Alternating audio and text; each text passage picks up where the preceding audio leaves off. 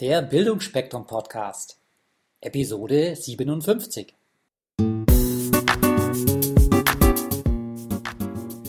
Willst du dich und dein Unternehmen weiterentwickeln? Möchtest du deine Potenziale aufblühen lassen? Dann bist du hier genau richtig. Hier bekommst du Anregungen für eine stabile Lebensfreude und Erfolg in allen Rollen deines Lebens. Grüß euch Gott Podcast Nation. Heute haben wir etwas ganz Außergewöhnliches bei uns im Bildungsspektrum Podcast und zwar habe ich die Möglichkeit erhalten, hier die Leiterin des Tibet-Hauses aus Frankfurt, Elke Hessel, zu interviewen, weil gestern ja der Dalai Lama bei der German Speakers Association geehrt wurde. Und äh, die Connection ist da gegeben und deswegen bin ich total froh, dass der Professor Lothar Seiwert mich vorgestellt hat. Hallo Elke Hessel. Hallo Wolfgang. Ähm, ich bin ganz ehrlich, ich habe bis vor ein paar Stunden nichts damit anfangen können mit dem Tibet-Haus.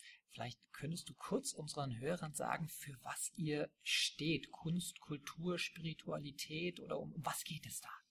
Genau, Kunst, Kultur, Spiritualität, das ist, ähm, das sind schon gute Stichwörter. Äh, das Tibet-Haus Deutschland, so nennt es sich, oder Tibet-Haus Germany, ähm, ist ein tibetisches Kulturinstitut. Ganz bewusst haben wir den Ausdruck Kulturinstitut gewählt, weil wir ähm, tibetische Kultur, moderne und auch natürlich traditionelle bei uns in Form von Ausstellungen präsentieren, Workshops, Vorträge. Äh, das ist ein Schwerpunkt. Der andere ist, dass wir ähm, sehr viele Studienprogramme haben zur traditionellen tibetischen Philosophie, also buddhistische, schwerpunktmäßig buddhistische Philosophie, so wie der Dalai Lama und andere Lehrer sie lehren. Und ein großer Fokus liegt bei uns auch, weil wir in Frankfurt in dieser Bankerstadt äh, angesiedelt sind, liegt auch auf der Stressbewältigung. Stressbewältigungskurse sind bei uns äh, wirklich regelmäßig ausgebucht. Äh, ein weiterer ähm, Schwerpunkt ähm, ist auch, dass wir sehr viele Schulklassen bei uns haben. Schulklassen, die ähm, kommen aus dem Ethikunterricht oder aus dem Religionsunterricht und die bei uns einfach tibetischen ähm, Meditationsraum kennenlernen wollen, Buddha-Statuen, Fragen, auch viele kritische Fragen zu, zu Tibet und ähm, Religion, Philosophie stellen. Das ist auch ganz schön für uns, dass das so gut angenommen wird. Also wir haben gar keine Werbung machen müssen, die immer mehr Schulklassen kommen von alleine und Zusammenarbeit mit der Stadt, mit den Museen seit einigen Jahren, das ist für uns auch sehr arbeitsintensiv, aber auch sehr schön. Äh, ist das jetzt etwas, was man sich in der tollen Finanzmetropole Frankfurt einfach ausgedacht hat oder ist da so eine Botschaft vom Dalai Lama persönlich auch dabei? Äh, das ist so, dass äh, Tibethaus hier in Deutschland, deswegen Deutschland, das ist das dritte international, was diesen wirklich die offizielle Bezeichnung tragen darf. Der Dalai Lama hat 1960, glaube ich, in Delhi, nachdem er ins Exil gegangen ist, das erste Tibethaus, das Mutterhaus sozusagen gegründet. In New York gibt es eins. Und wir in Frankfurt, also sind eigentlich für Europa das dritte, das offiziell die Schirmherrschaft des Dalai Lama hat.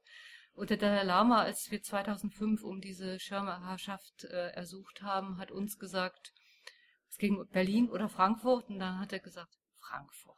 Frankfurt soll es sein. Und das ist vielleicht auch Ausdruck seiner Verbundenheit mit Hessen. Der kommt ja seit 20 Jahren, der war ja mit Roland Koch äh, oder ist er immer noch ähm, sehr verbunden. Und ähm, ich denke mir, das hat, war ein groß, ein ausschlaggebender Grund, dass er sowieso sich zu Hause fühlt in Hessen und deswegen äh, Frankfurt. Wie kann man sich das jetzt vorstellen, wenn man den Dalai Lama nur aus dem Fernsehen und von Interviews kennt, wenn er dann wirklich hier präsent ist? Ist das ein Mensch, der völlig abgeschirmt ist oder ist er dann auch zum, in, in Anführungsstrichen, zum Angreifen nahe? Ja, zum, Also ich meine, wenn man, wenn Sie, wenn du mich jetzt so persönlich fragst, äh, ich kenne den Dalai Lama jetzt seit 1989, kurz bevor er den ähm, Friedensnobelpreis verliehen bekommen hat, und habe ihn auch auf den Indien gesehen. Und er, also ich, ich bin niemand, der jetzt sagt, der Dalai Lama hat eine besondere Aura und und er ist irgendwie, ich, ich ähm, fühle mich eins mit ihm, wenn ich ihm begegne. Es geht ja vielen so. Ähm, vielleicht ist es ein Manko, aber ich, was ich sagen kann, wenn er ähm, da ist, wir haben ja jetzt gerade im Mai, wo wir ihn eingeladen haben und auch jetzt gerade vor zwei Wochen hatten wir eine Audienz wieder bei ihm. Also wenn man ihn sieht, er ist so präsent, wie ich das selten bei einem anderen Menschen erlebt habe und er gibt einem auch immer das Gefühl und ich glaube, das ist überhaupt nicht aufgesetzt, dass man gemeint ist in dem Moment. Er ist also hochkonzentriert, voller menschlicher Wärme und auch Konzentration. Und das ist etwas, ähm, was er mit jedem, egal ob er die Putzfrau äh, im Hotelzimmer begrüßt oder den Ministerpräsidenten, er ist für alle gleichermaßen äh, da in dem Moment. Und das finde ich wirklich beeindruckend. Das macht wahrscheinlich die besondere Qualität des Dalai Lama aus. Was können denn die Menschen, die dann da zu Besuch kommen, ich nehme an, das werden Tausende sein, ja, ja. die da, die da hereinströmen. Was erzählen denn die, was die mitgenommen haben, was sie gelernt haben? Oder was verändert sich vielleicht dann in, in ihrem Leben? Euer Haus gibt es ja jetzt schon länger als zwei, drei Jahre. Ja, ja, jetzt seit 2005 sind wir in Frankfurt. Ja. Da kriegt ihr ja vielleicht Feedback von Leuten, die wieder zurückgekommen sind. Also das, das, wir hatten 2009 hatten wir eine Veranstaltung mit dem Dalai Lama organisiert in der Commerzbank Arena. Das, also das ist ja riesengroß, da waren teilweise 10.000 Leute. Jetzt waren wir in der Paulskirche vor zwei, vor drei Monaten und auch ähm, in auch einer großen Halle, da waren viereinhalbtausend Menschen da. Und wenn man die äh, Besucher fragt, also die sind also manche haben gesagt, also ich habe den Dalai Lama gesehen und war einfach nur glücklich oder habe eine Verbundenheit gespürt und seine Botschaft, ähm, dass wir alle miteinander verbunden sind und dass alle Menschen ähm, die Suche nach Glück äh, und das Verhindern, das Vermeiden von Leid gemein ist und dass wir deswegen wir gemeinsam dieses Gemeinschaftsgefühl ähm, kultivieren sollten. Das ist etwas, was er was die Leute da in dem Moment fühlen. Das, das, das, das springt rüber. Also es ist kein hohles Wort, sondern er verkörpert das. Also, und da denke ich mir, das ist das, was ich sehr oft von, von den Teilnehmern, von den Schülern, Studenten, Professoren und weiß ich nicht, Hausfrauen, was die alle sagen. Also er, er strahlt eine un unglaubliche Präsenz und Wärme aus. Und, und für mich nehme ich mit, habe ich auch schon sehr oft gehört, dass, ähm, dass ich das auch kultivieren kann im Alltag, dass ich auch ähm, diese Hoffnung habe, auch diese Wärme und Präsenz irgendwann vielleicht auch leben zu können. Also, äh, was ich jetzt von mir gerade sagen kann, ich oute mich. Ich habe mich gerade eben gewundert, warum ich so völlig ruhig geworden bin. Ich habe mich gerade total wohl gefühlt, nur weil ich ihn mir vorgestellt mhm. habe. Wir haben zwar hier äh, auch äh, ein, ein Flyer und ein Bild, aber es war rein die, die Vorstellung, ohne dass ich ihn wirklich mal live gesehen habe. Also es geht da, glaube ich, schon ein größerer Spirit davon aus. Und sonst, äh, wenn ich ein Interview mache, da stehe ich unter Adrenalin, ja. Es war jetzt ein ganz anderes Gefühl. Ähm, vielleicht zu dem Nutzen noch für die Teilnehmer. Ähm, was kann man sich vorstellen, was nehmen die Menschen mit, wenn sie zu euch auf ein Seminar kommen oder auf einen Workshop? Mhm.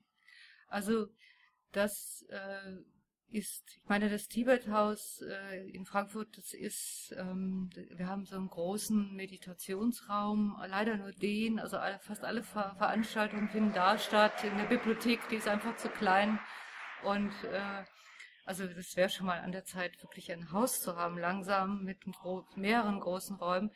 Das ist eine sehr schöne Ausstrahlung. Ich meine, die Tibeter glauben, das ist vielleicht so ein bisschen Magic, vielleicht im westlichen Sinne, wenn viele große Meister, und der Dalai Lama hat uns ja auch jetzt besucht, hat den Ministerpräsidenten im, im Tibethaus getroffen im Mai, Aber wenn der Dalai Lama und viele andere, äh, ist nicht alleine, es gibt große ähm, Meister und auch Meisterinnen, die äh, dort gewesen sind, da bleibt irgendwas zurück. Also irgendwo eine spezielle Atmosphäre, kann man es vielleicht sagen. Energy. Ich, ja, Energy, Energie, ja, was auch immer. Und, ähm, und wenn Menschen hier bei uns reinkommen, es, manchmal sind 100 Leute, die da ein Studienprogramm besuchen, manchmal kommt jemand mittags aus der Bank und äh, mit seinem Laptop-Tasche und setzt sich nur zehn Minuten hin und kommt zur Ruhe. Also es ist ganz unterschiedlich. Äh, Menschen kommen zu uns und alle, fast alle sagen, ähm, es ist einfach eine ruhige, inspirierende, freundliche Atmosphäre. So, so kann, kann man das erleben. Und eben ganz wichtig, und da sind wir ganz im Sinne des Dalai Lama, der ja immer wieder eine, eine Art von säkularer Ethik propagiert, also jenseits von Religion, also ein, ein, ein gutes mitmenschliches Verhalten, ähm, was allen dann nutzt. Also ein kluger Egoist sein heißt, dass man seine Umgebung, seine Mitmenschen mit einbezieht in seine emotionalen und sachlichen Entscheidungen und nicht gegen oder e-, egozentriert zu handeln. Und das ist etwas, was wir versuchen auch in unseren Seminaren ähm, zu ähm, vermitteln. Also dass, dass es nicht, nicht darum geht, Buddhist zu werden, wenn man will natürlich, aber man kann aber besserer an sich selbst zu arbeiten im Sinne von einem größeren Ganzen. Und das durchzieht eigentlich hoffentlich nicht immer, aber sehr viel, sehr oft unsere Seminare. Schön. Ähm, Elke, ich sage jetzt schon mal Danke für dieses spontane Interview. Äh, das waren mal ganz andere Einsichten, die wir bekommen haben, als mhm. sonst von unseren ähm, Speakern und Trainern. Ja. Äh, vielleicht zum Abschluss, wenn du den Dalai Lama ja schon seit äh, 20 Jahren kennst, mhm.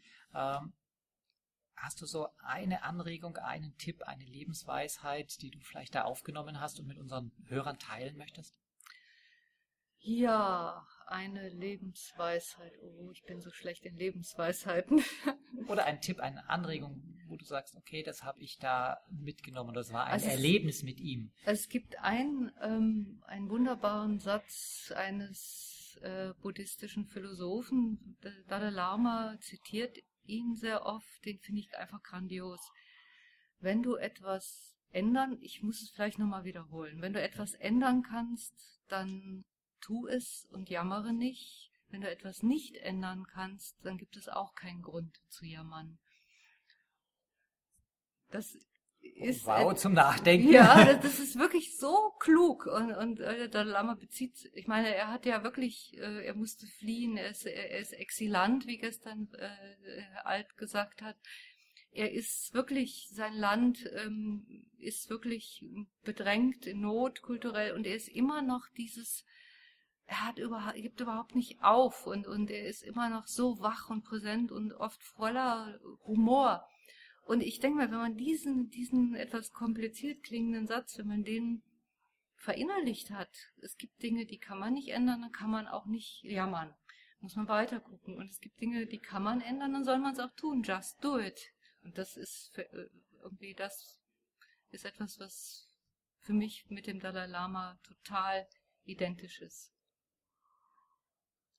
Schönes Schlusswort. Ich sage Dankeschön, Elke. Ja, Dankeschön. Falls euch diese Show gefallen hat, würde ich mich über eine positive Bewertung bei iTunes sehr freuen. Je mehr Leute diesen Podcast hören, desto mehr Menschen können ihr Potenzial positiv entwickeln. Und das ist doch gut so, oder? Wenn du noch mehr Folgen hören möchtest, dann klicke den Abonnieren-Button auf bildungforme.com oder auf iTunes. So, das war der Bildungsspektrum Podcast. Von und mit Wolfgang Hertlicker. Bilde dich selbst und dann wirke auf andere durch das, was du bist. Friedrich